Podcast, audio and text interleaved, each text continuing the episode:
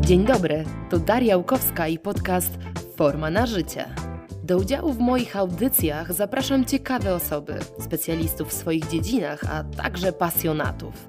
Osoby, które swoją wiedzą, doświadczeniem czy podejściem do życia mogą zainspirować innych.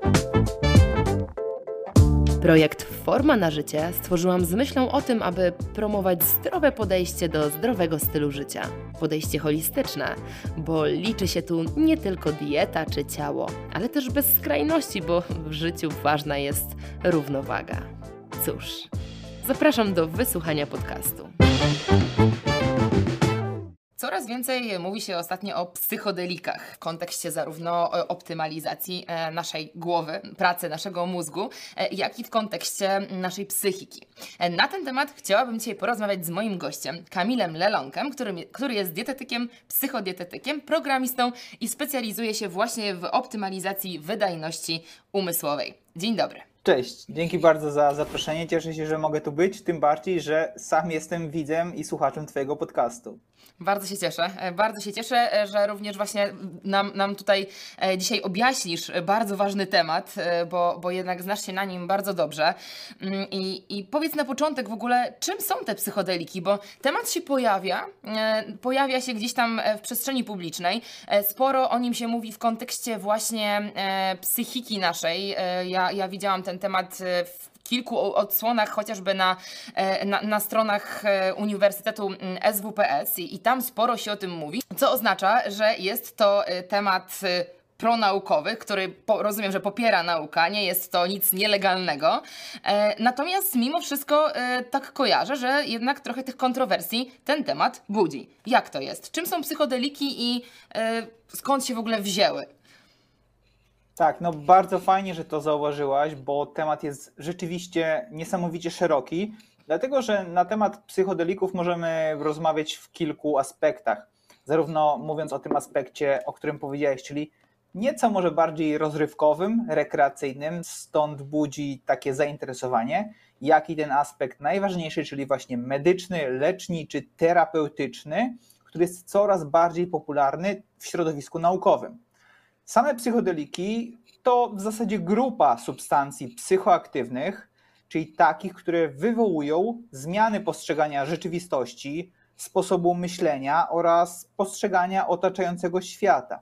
Czyli de facto wpływają na to, jak myślisz, jak widzisz, jak postrzegasz rzeczywistość wokół ciebie, bo psychodeliki nazywają, nazywa się je substancjami odsłaniającymi umysł, jest to w zasadzie greckie tłumaczenie jako ujawnić duszę, dlatego że psychodeliki potęgują docierające do ciebie bodźce. One wzmacniają świadomość, wzmacniają percepcję, e, bo bardzo nasilają uczucia i przeżywane emocje. Stąd takie szerokie zastosowanie psychodelików. No a najbardziej popularny z nich to w zasadzie psylocybina, dimetylotryptamina, to jest składnik ayahuaski, czy LSD. No i myślę, że tutaj możemy szczegółowo je omówić. Mhm. Mm, zapytałeś też o to, skąd, skąd o nich wiemy, no skąd się wzięły, gdzie, gdzie stosowano te psychodeliki. To tutaj kontynuując to, mogę powiedzieć, że psychodeliki w zasadzie od wieków stosowane są jako substancje rytualne. Stosowano je nie tylko w Ameryce Południowej, w Afryce, ale także można powiedzieć, że u nas, bo w Europie. One były używane przez szamanów do ceremonii, ceremonii uzdrawiania, ceremonii łączenia z duchami swoich przodków.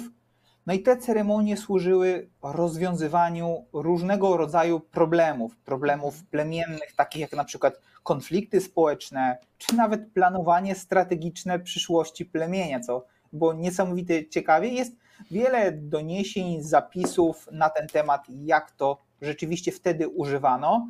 Natomiast obecnie, a w zasadzie od, od lat 40., to można znaleźć już takie pierwsze udokumentowane wzmianki o tym medycznym zastosowaniu psychodelików, o którym sobie pewnie dzisiaj trochę powiemy, mm -hmm. ponieważ wtedy już badano wpływ silnych emocji, czy nawet takich doświadczeń mistycznych, o których tutaj powiedziałem, w terapii uzależnień. Zaczęło się to zdecydowanie od, od alkoholizmu.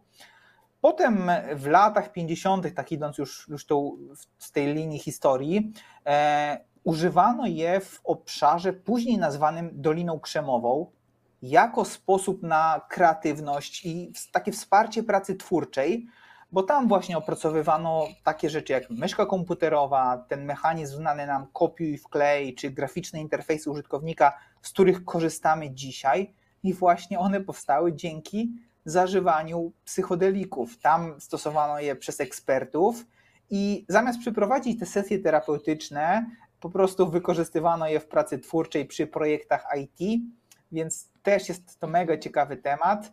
E, no i tak jakby zakończając ten rys historyczny, e, można wspomnieć, że firma Sandoz w latach 60. wysyłała próbki LSD w zamian za opinię po jego stosowaniu, więc to było dość ciekawe. No a na początku lat 90. przetestowano DMT w zastosowaniu medycznym.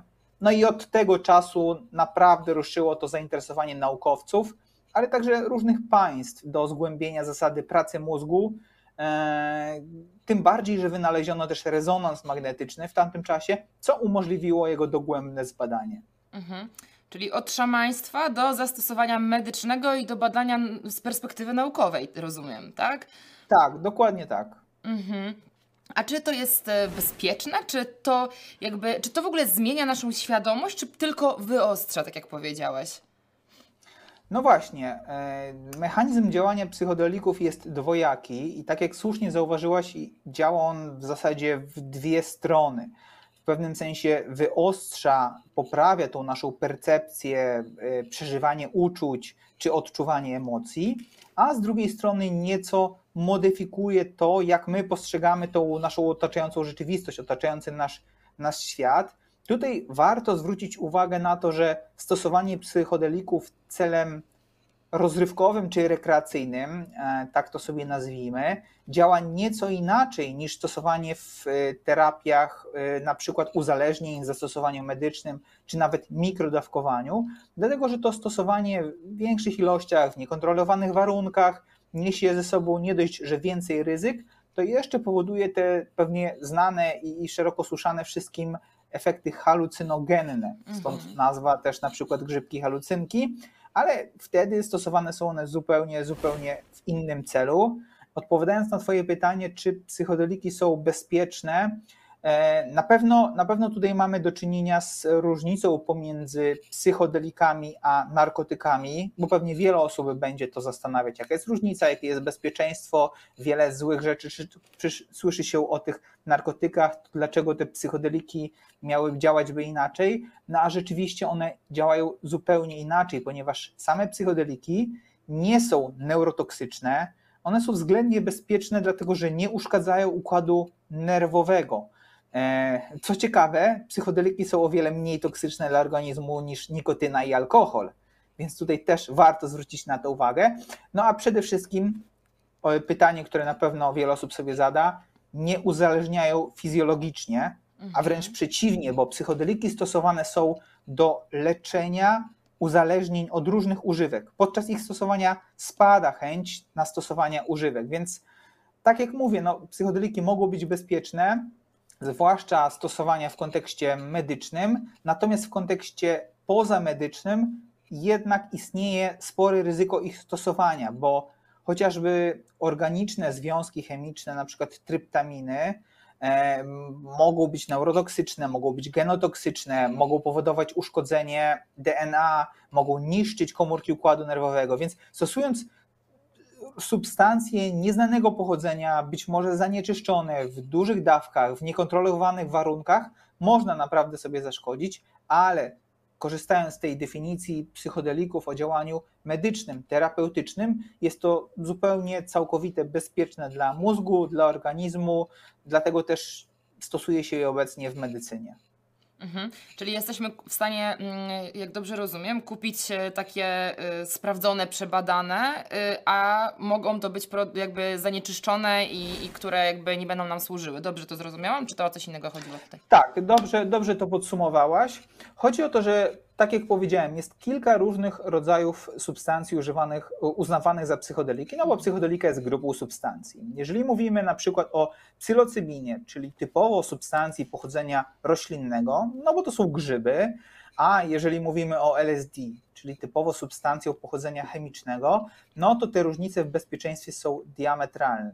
Podczas gdy można się domyślić, że stosując substancje naturalne, pochodzenia roślinnego, raczej będzie to dla nas mało szkodliwe, bezpieczne i tutaj raczej nie ma się co martwić o źródło pochodzenia, to stosując substancje takie jak LSD, e, mamy do czynienia z bardzo różnymi wieloma domieszkami, e, zanieczyszczeniami. Tutaj no, źródło pochodzenia jest kluczowe. Wiele osób gdzieś tam stosuje to w tematach około imprezowych, kupuje gdzieś w różnych klubach czy, czy w tak zwanym podziemiu. No i tam nigdy nie wiadomo, co się weźmie, w jakiej dawce, co tam jest jeszcze dodane, więc to jest ekstremalnie, może być ekstremalnie niebezpieczne. Natomiast stosowanie e, grzybów, czy to, czy to sproszkowanych, czy to nawet z własnej hodowli, bo takie growboxy do własnego wyhodowania można sobie zamówić, gwarantuje nam bezpieczeństwo no i znajomość tego, co tak naprawdę przyjmujemy. Czy wszystkie te e, trzy, które wymieniłeś, są stosowane mm, czy badane w kontekście medycznym, czy głównie ta psylocybina, a LSD raczej bardziej tutaj właśnie w kontekście e, być może e, imprezowo-rozrywkowym?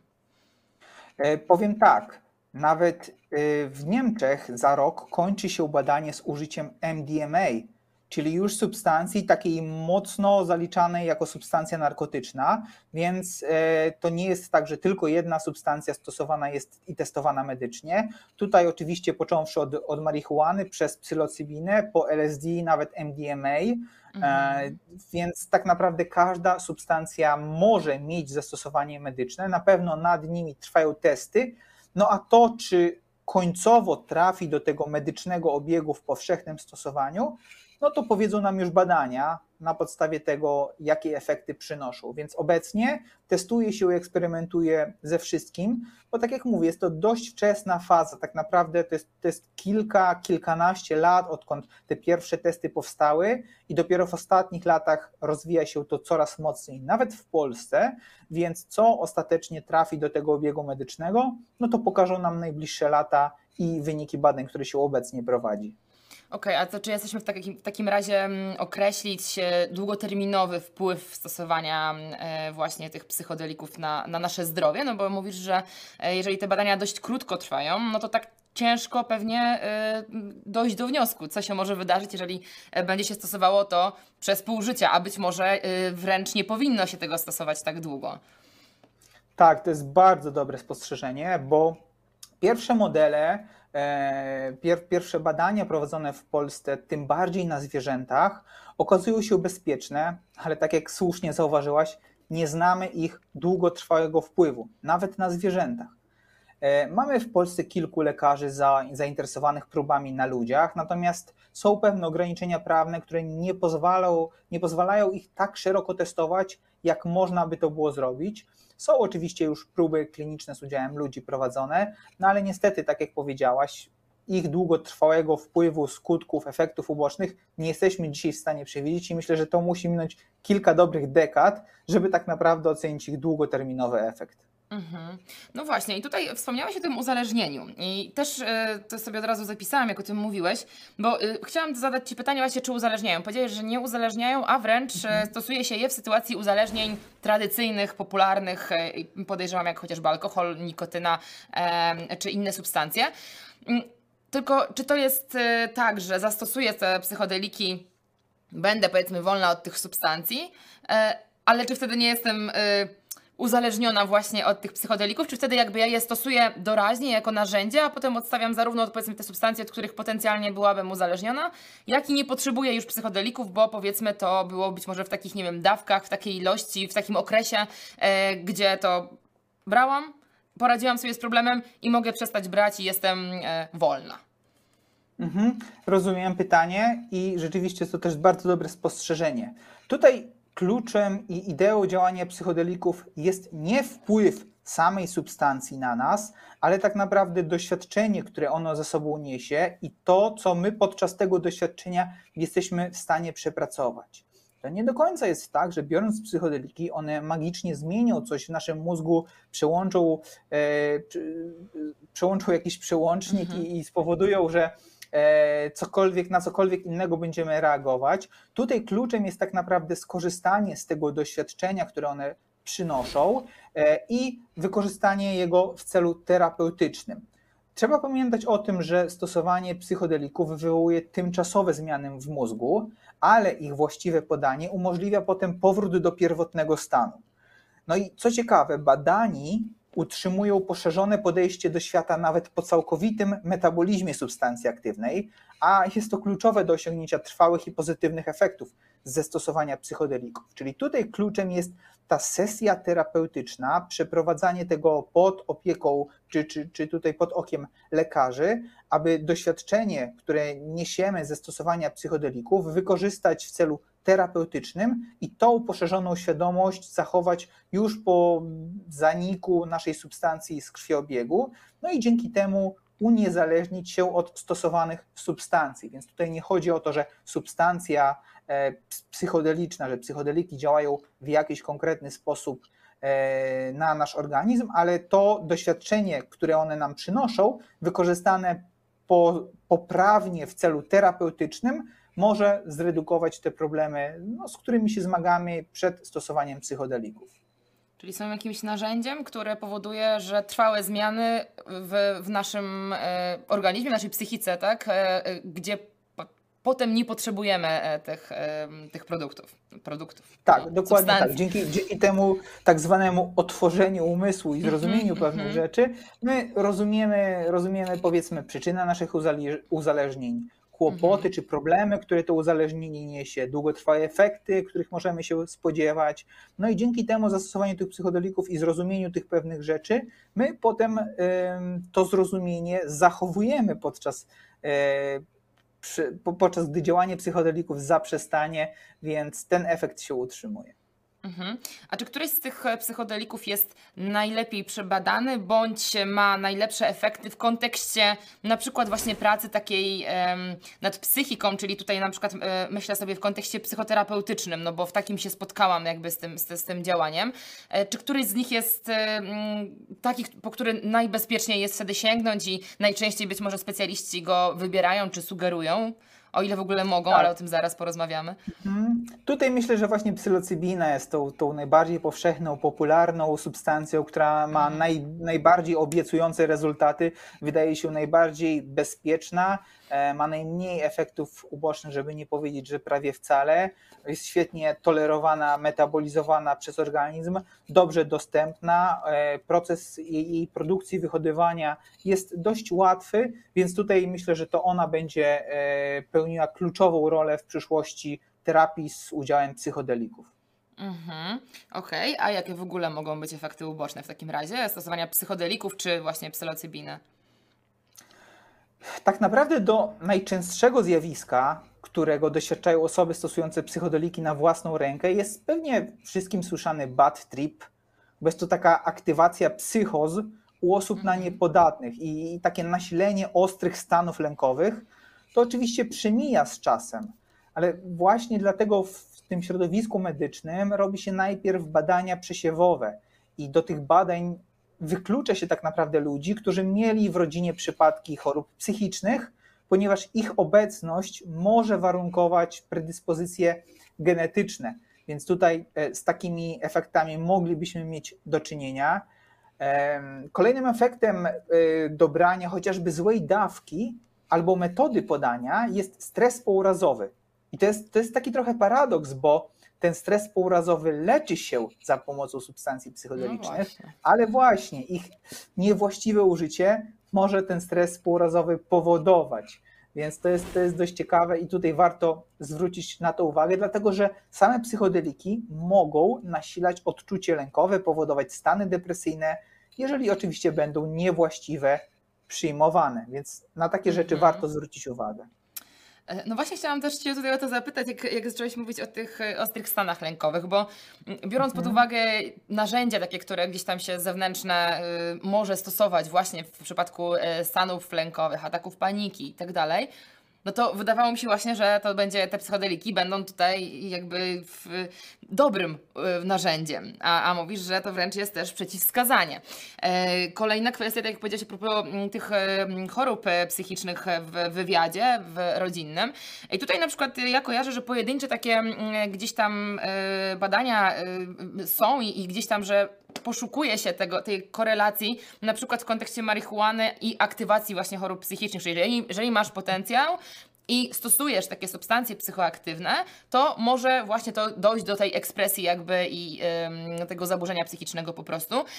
Ym, nie wiem, na ile te, te, badania już są takie konkretne, natomiast wiem, że takie przesłanki były i, i kiedyś bardzo mnie, mnie, ten temat ciekawił.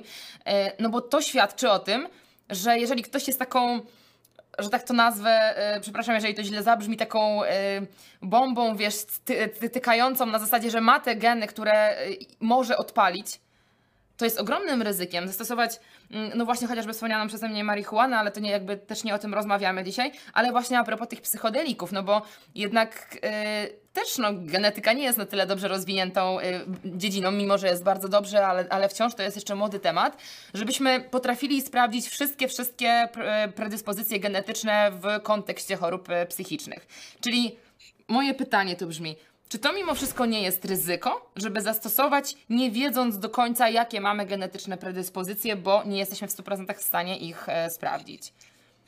Tak, to jest ryzyko i dlatego proces samej terapii pod kątem klinicznym z użyciem psychodelików składa się naprawdę z wielu etapów, gdzie pierwszym z nich, tak jak powiedziałem, są te badania przesiewowe, które polegają na bardzo konkretnym, dogłębnym wywiadzie, analizie medycznej danej osoby, czy takie substancje może przyjmować. Pewnie o, o tej samej terapii sobie powiemy e, trochę więcej później. Mhm. E, tutaj odniosę się też do, do e, tego nasilania tych, tych stanów depresyjnych czy psychos, o których powiedziałaś.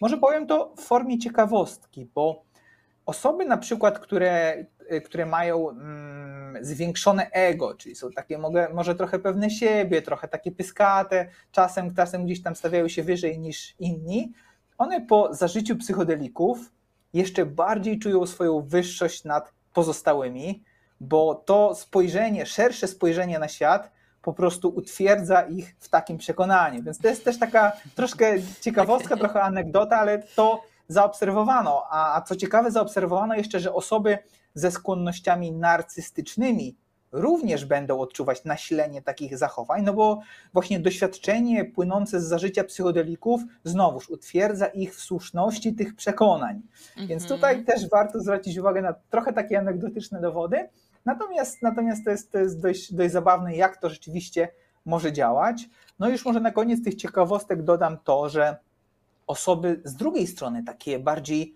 lękliwe, nieśmiałe, zamknięte w sobie, one co ciekawe będą słabiej podatne na działanie tych substancji. Hmm. Bo te osoby po prostu boją się, one odczuwają taki lęk, są zamknięte w sobie, nie chcą otwierać się szerzej na nowe doświadczenia, nowe eksperymenty, one będą takie lękliwe, zamknięte w sobie i po prostu mocno zablokują działanie tych substancji, po prostu same sobie nie pozwolą na odczuwanie tych efektów.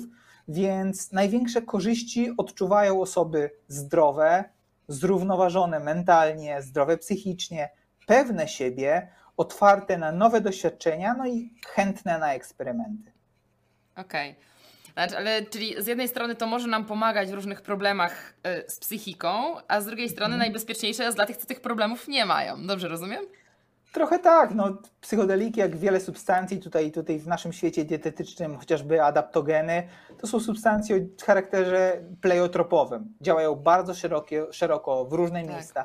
Tak jak znana nam wszystkim ashwaganda czy różeniec świetnie działają gdzieś tam na powiedzmy redukcję i stabilizację stresu, to podczas gdy mamy jakieś problemy autoimmunologiczne, ich działanie immunomodulujące, stymulujące może te choroby nasilać, więc yy, zawsze, zawsze trzeba uważać. No i to, co powiedziałaś poprzednio, czyli to nie substancja czyni truciznę, ale dawka. I to jest też nam mhm. znane po, powiedzenie w świecie dietetyki, że tutaj chodzi, chodzi o dawkę, e, a nie o samą substancję. No i chodzi o ten punkt wyjściowy, z którego startujemy, i od tego zależy tak, jak te psychodeliki na nas będą działać.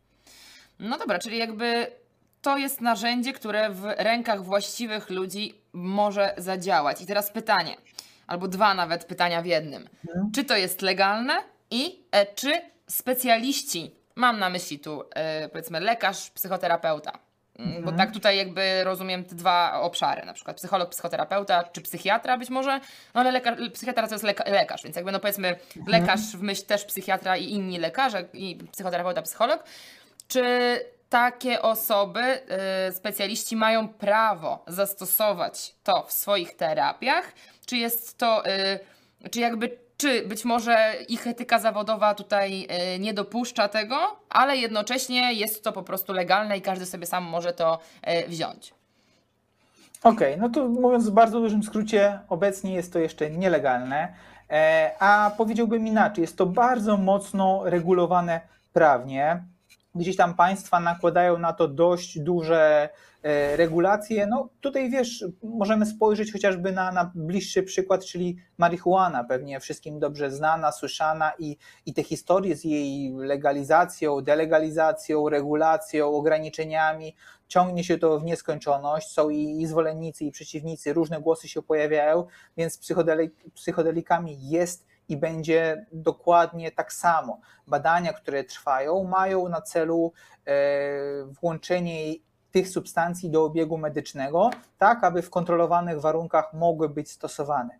I to jest właśnie argument medyków wobec państw, które te regulacje nakładają, to znaczy e, lekarze, terapeuci używają tego argumentu kontrolowanych warunków, e, opieki medycznej, nadzoru przez specjalistów, aby te psychodeliki mogli stosować we własnych badaniach, w zamkniętych ośrodkach, w miejscach, gdzie rzeczywiście są odpowiednie warunki do używania tego. I tutaj właśnie regulacje państw e, nakładają pewne ograniczenia, no ale to środowisko e, medyczne, środowisko lekarzy, które obiecuje i zapewnia kontrolowane i bezpieczne warunki do ich stosowania, jest tak jakby argumentem e, do, do stosowania, testowania tego.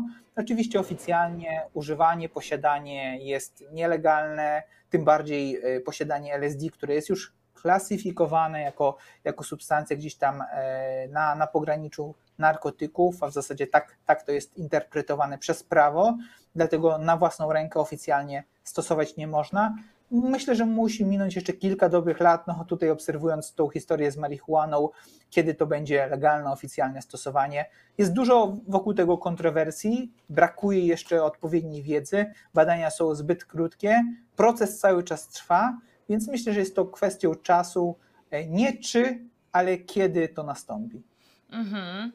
No, patrząc na sytuację w naszym kraju, to może jeszcze trochę potrwać, ale mam nadzieję, że y, w końcu nasz kraj stanie się też bardziej otwarty na dobra nauki, bo na razie to raczej się cofamy do średniowiecza w wielu kontekstach. No ale y, tak, więc jakby tutaj nie jest to legalne, ale jednocześnie specjaliści widzą w tym jakąś y, być może nadzieję, nie wiem czy to jest właściwe słowo, no bo, bo tak jak powiedziałam, m, nawet w Polsce już widać specjalistów właśnie z branży chociażby psychologicznej, e, którzy o tym e, jawnie rozmawiają, tak? I jawnie, e, jawnie rozmawiają o tym e, potencjale. Powiedz w takim razie, w jaki sposób teoretycznie, potencjalnie, jeżeli już by było legalne, moglibyśmy to stosować e, właśnie i w jakich terapiach? Wspomniałeś o tych uzależnieniach, ale generalnie jak mogłaby wyglądać taka, taka terapia z użyciem tych psychodelików, na przykład tej psylocybiny, no bo rozumiem, że on jest taki teoretycznie na tą chwilę najbezpieczniejszy i naj, najsensowniejszy w kon- takich kontekstach. Mhm, jasne.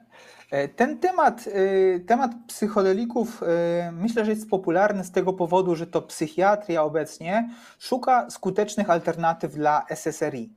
Tak naprawdę obecnie nie pracuje się już nad, no, nad nowymi generacjami tych leków.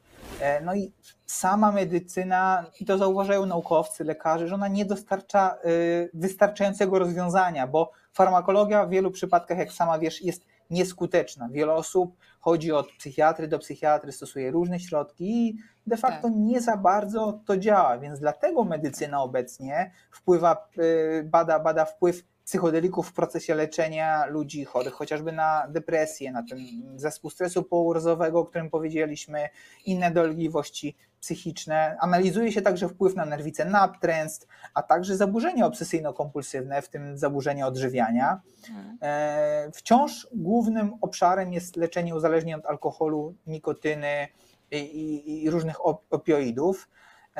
Natomiast mówiąc już tutaj o samej terapii, bo, bo zapytałeś o to, jak takie sesje terapeutyczne tak. mogłyby wyglądać, a w zasadzie jak wyglądają, bo, bo one już są przeprowadzane w niektórych miejscach.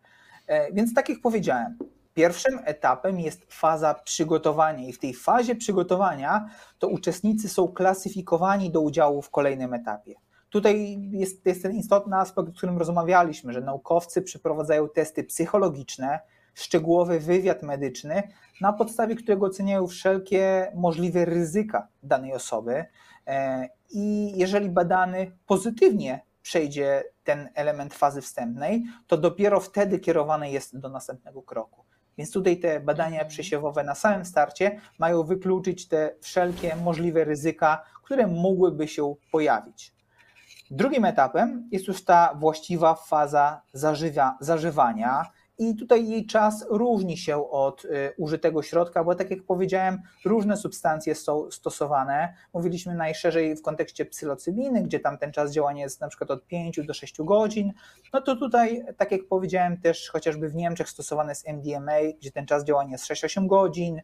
LSD też był testowany, tam ten czas jest najdłuższy, bo od 8 do aż 12 godzin. E, a co ciekawe, to utrzymywanie efektów mentalnych potrafi utrzymywać się jeszcze przez kilka miesięcy, w którym pamięta się te przeżycia. Bo chodzi o to, jak ktoś, kto uczestniczy w terapii, będzie pamiętał te, te przeżycia, których doświadczy podczas tej fazy zażycia.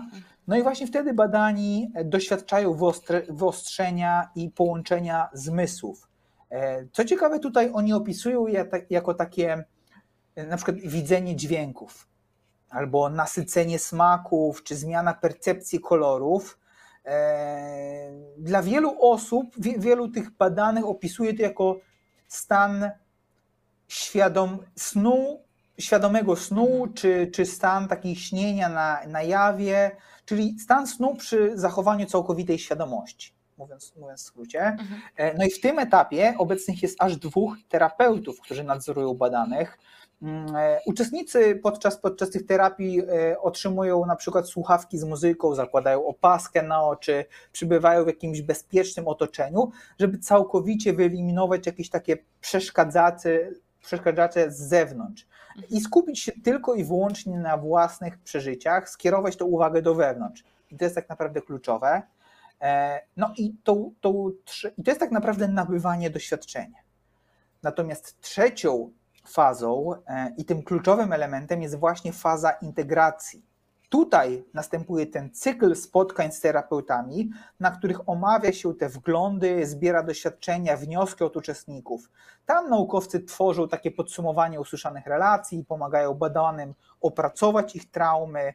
Jest to, to tak naprawdę jest ten najważniejszy element terapii. Czyli nie samo zażywanie, ale konsolidacja tych, tych wspomnień, doświadczeń, sesje terapeutyczne, e, bo samo działanie środka, tak jak powiedziałem, nie przynosi efektów, jeżeli nie są te efekty później przepracowane.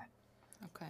Więc takie mhm. sesje są zazwyczaj dwie, one są w jakimś ostępie czasu potem przeprowadzane, na przykład co kilka miesięcy, aby maksymalnie utrwalić i przepracować wszystkie doświadczenia. Więc generalnie tak wygląda cały proces. Od tego badania przesiewowego przez zażywanie, po tą terapię, analizę i utrwalanie tych doświadczeń za pomocą terapeutów. Mhm. Okej, okay, czyli przesie, przesie, przesiew. E, potem, jak rozumiem, dostaje te psychodeliki i zostaje sama ze swoją głową, tak? Tak, e, jesteś, w, tak jak powiedziałem, w bezpiecznym środowisku, w miejscu, gdzie te wszystkie bodźce do ciebie mhm nie docierają, e, ograniczony jest gdzieś tam kontakt ze światem zewnętrznym, ty skupiasz się na po prostu przeżywaniu uczuć i doświadczaniu emocji e, obecnej z własnymi myślami, a dopiero potem to wszystko jest z tobą omawiane. Ale omawiane jest, jak już nie mam tych psychodelików w sobie. Nie jestem pod wpływem tak, psychodelików. Dokładnie tak. Kiedy, kiedy ta faza zażywania minie, mhm. po to, aby omówić właśnie te efekty, to te rzeczy, których, o których pamiętasz w trakcie trwania tej sesji. Czy jest takie ryzyko, że na przykład możemy przegiąć z dawką psychodelików? W sensie. Oczywiście, że tak. No. Oczywiście, że tak, bo tutaj, tak jak powiedziałem, to nie substancja czy nie trucizna, ale dawka. I te wszystkie efekty negatywne, o których co nieco wspomnieliśmy, wynikają tego, z tego, że zbyt duża dawka zostaje zażyta. Nie bez przyczyny bardzo często mówi się o mikrodawkowaniu, czy o microdosingu, no, no bo tutaj chodzi o to, aby dobrać ilość odpowiednich substancji we właściwy sposób, tak aby z jednej strony osiągnąć efekty, a z drugiej e, nie utrzymać jakichś skutków ubocznych czy, czy negatywnych konsekwencji, które zbyt duża dawka mogłaby nieść. Tak. No i właśnie ja tutaj też do tego mikrodawkowania e, dążę, bo, bo jakby też spotkałam się, jak słyszałam o psychodelikach, to zawsze słyszałam to słowo obok te mikrodawkowanie.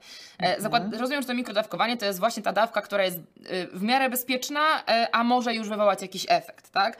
Mm, I teraz... Tak. Czy po takiej mikrodawce jesteśmy, odczuwamy w ogóle coś takiego jak zjazd? Tak zwane, bo często wiesz, po różnych substancjach e, mamy zjazd ten jakby tego, co się dzieje w nas mhm. i to jest, to może być na przykład nieprzyjemne, to może nieść ze sobą konsekwencje, jak na przykład kac po alkoholu. E, jak to wygląda w tym przypadku?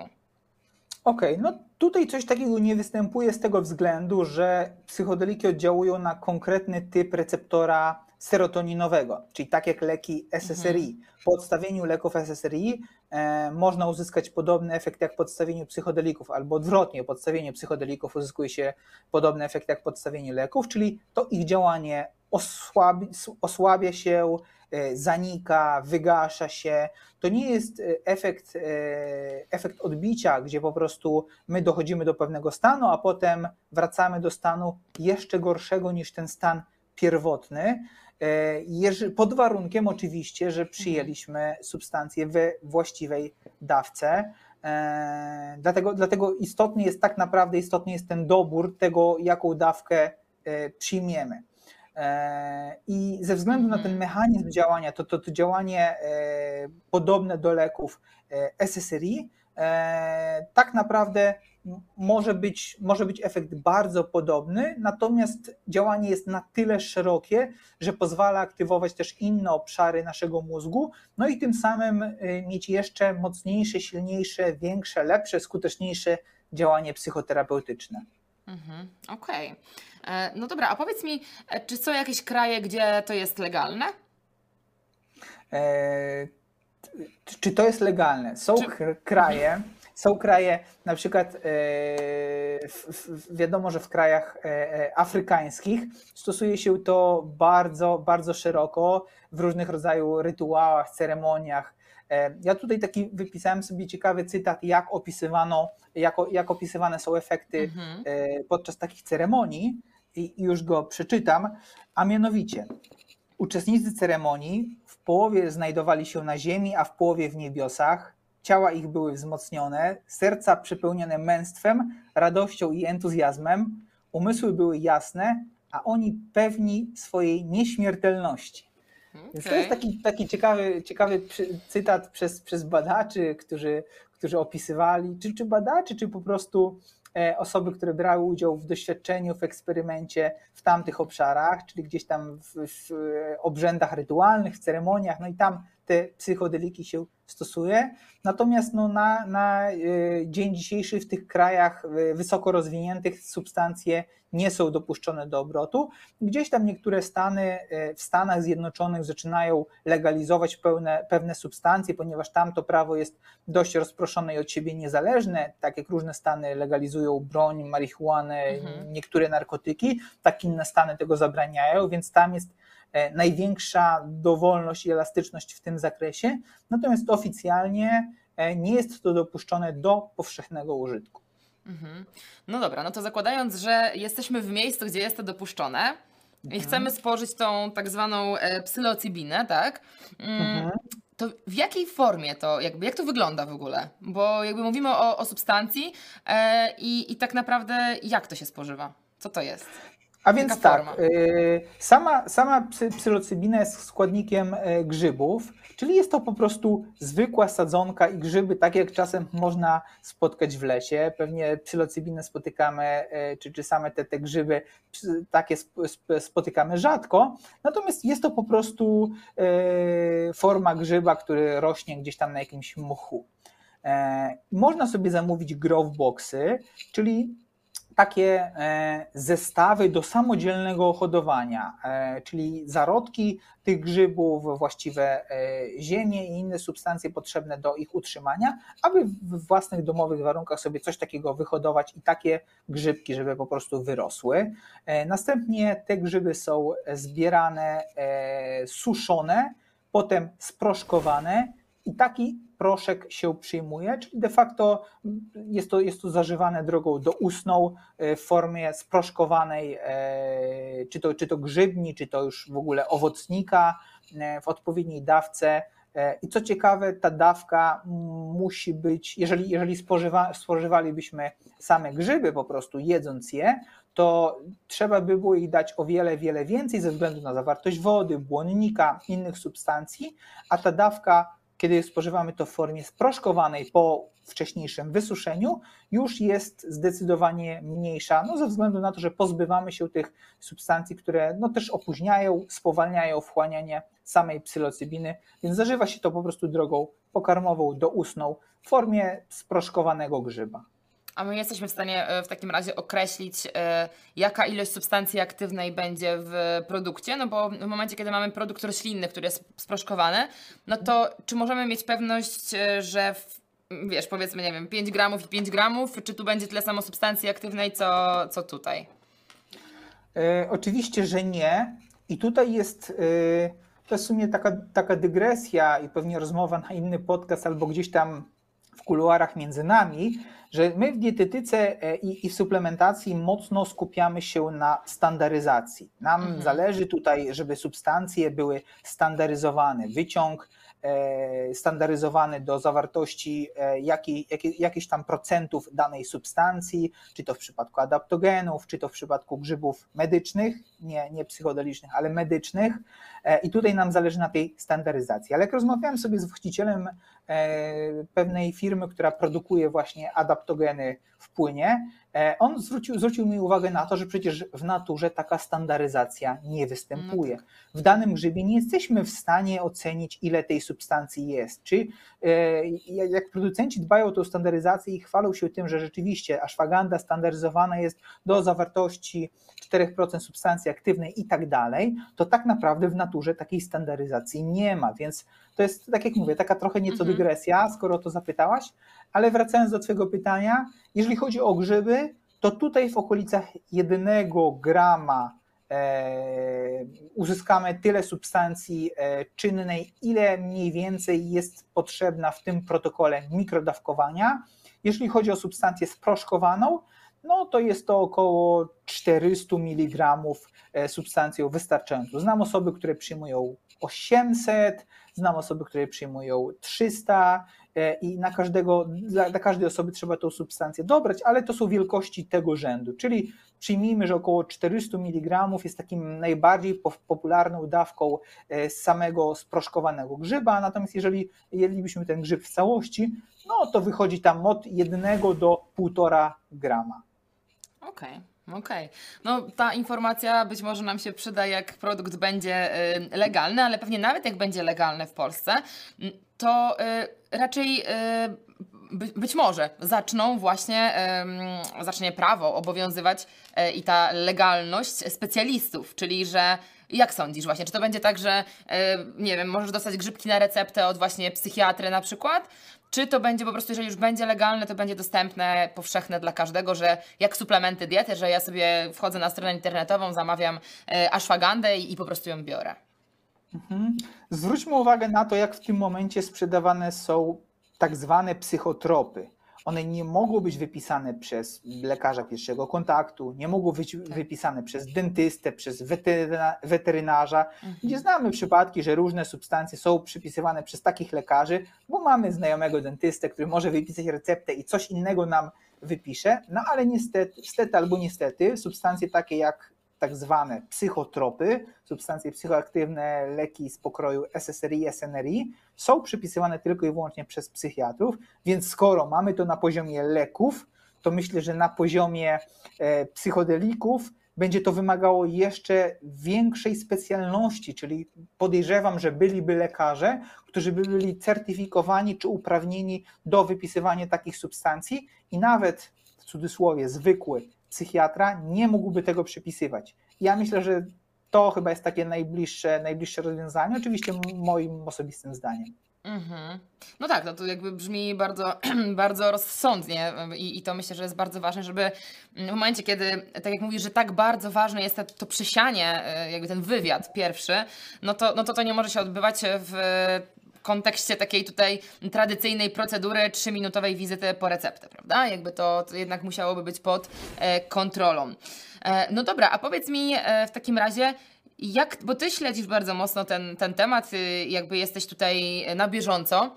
W co twoim zdaniem, y, albo czemu ty tutaj upatrujesz najwięcej y, największy potencjał, e, jaka, jakie tutaj zastosowanie grzybków w kontekście jakichś zaburzeń zdrowotnych najbardziej Cię interesuje i w nich widzisz największy potencjał w kontekście tego, co wiesz właśnie w kontekście teorii e, grzybków, psychodelików. No właśnie, my, my tutaj w naszym świecie dietetycznym najczęściej spotykamy się z zaburzeniami obsesyjno-kompulsywnymi, zaburzeniami odżywiania. I tutaj, dlatego że ten świat jest nam najbliższy, myślę, że w mhm. tym kierunku na pewno E, będę, będę zwracał uwagę, w, czy, czy w tym kierunku te badania się rozwijają. No bo tak jak powiedziałem, leczenie stresu pourazowego, czy leczenie gdzieś tam e, uzależnień, to nie jest do końca temat, który jest, jest mi bliski i gdzieś tam mam z tym styczność. Ja zdecydowanie tak samo jak i ty spotykamy się z tym, z tym światem dietetycznym i tam, e, tam tymi zaburzeniami odżywiania i ja tutaj upatruję E, największy, e, największy potencjał i największe możliwości, no bo obecnie leczy się to głównie za pomocą terapii, ewentualnie za pomocą leków psychiatrycznych, ale wiemy, że nie ma ich tak wiele i ta skuteczność też bywa różna, dlatego ja tutaj będę się przyglądał i obserwuję te badania w tym zakresie, czyli jak zaburzenia obsesyjno-kompulsywne mogą być leczone za, czy, czy y, mhm. wprowadzone w remisję za pomocą właśnie psychodelików. Okej. Okay. E, bardzo to jest ciekawy temat, zdecydowanie. E, też jestem bardzo ciekawa, zwłaszcza, że jednak zaburzenia odżywiania no to jest taki wieloczynnikowy, e, tutaj wiele przyczyn mają zaburzenia odżywiania różnych, ale być może właśnie mm, to by nam ułatwiło. Zobaczymy, poczekamy, zobaczymy.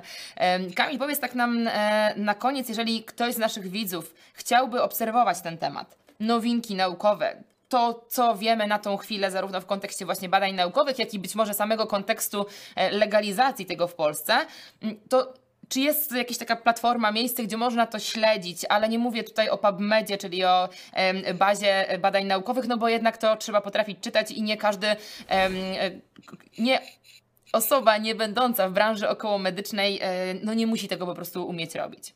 Mhm. Ja na pewno polecam strony różnych fundacji zajmujących się właśnie tematem psychodelików. Myślę, że takie trzy najbardziej popularne jest to na pewno strona psychodeliki.org, gdzie tam możemy e, mieć dostęp do całkiem fajnej bazy wiedzy. Na pewno Beckley Foundation.org jest też świetną stroną i miejscem, e, gdzie badania e, fundacji są prezentowane. Tak samo jak maps.org, też wiele informacji możemy tam znaleźć. E, są oczywiście też ciekawe blogi prowadzone przez ekspertów, gdzie takie informacje możemy przeczytać. Na przykład psychodelicreview.com.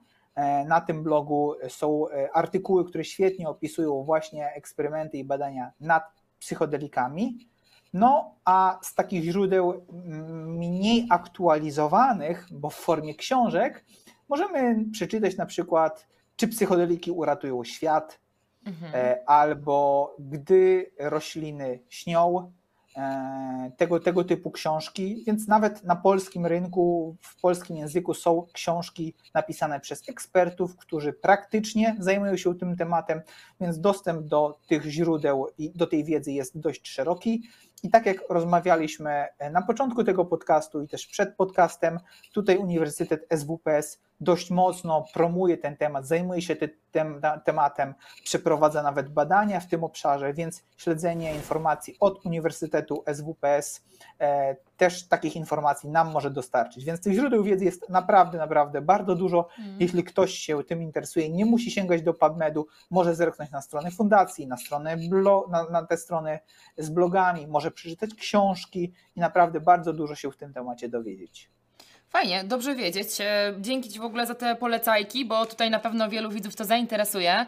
E, jeżeli będzie potrzeba, to wrzucimy też w komentarzu e, te wszystkie linki i tytuły, bo, bo jestem przekonana, że wiele osób o to poprosi. No cóż, no, ciekawy temat, bardzo przyszłościowy, taki, z którego na tą chwilę, przynajmniej w Polsce, korzystać nie możemy, ale czekamy z niecierpliwością na więcej wyników badań. Kamil, dziękuję Ci bardzo za tą dawkę wiedzy. Zachęciłeś mnie do, do, do śledzenia tego tematu tematu. To, co powiedziałeś na, na gdzieś tam w międzyczasie o tej e, aktywacji tych potencjalnych e, zaburzeń e, psychicznych, przez to e, dla mnie to jest temat taki sceptyczny, ale jeżeli przeczytam być może którąś z książek przez Ciebie poleconych, być może zmienię e, zdanie, a na pewno będę śledzić te doniesienia w tym kontekście. Bardzo Ci dziękuję za rozmowę.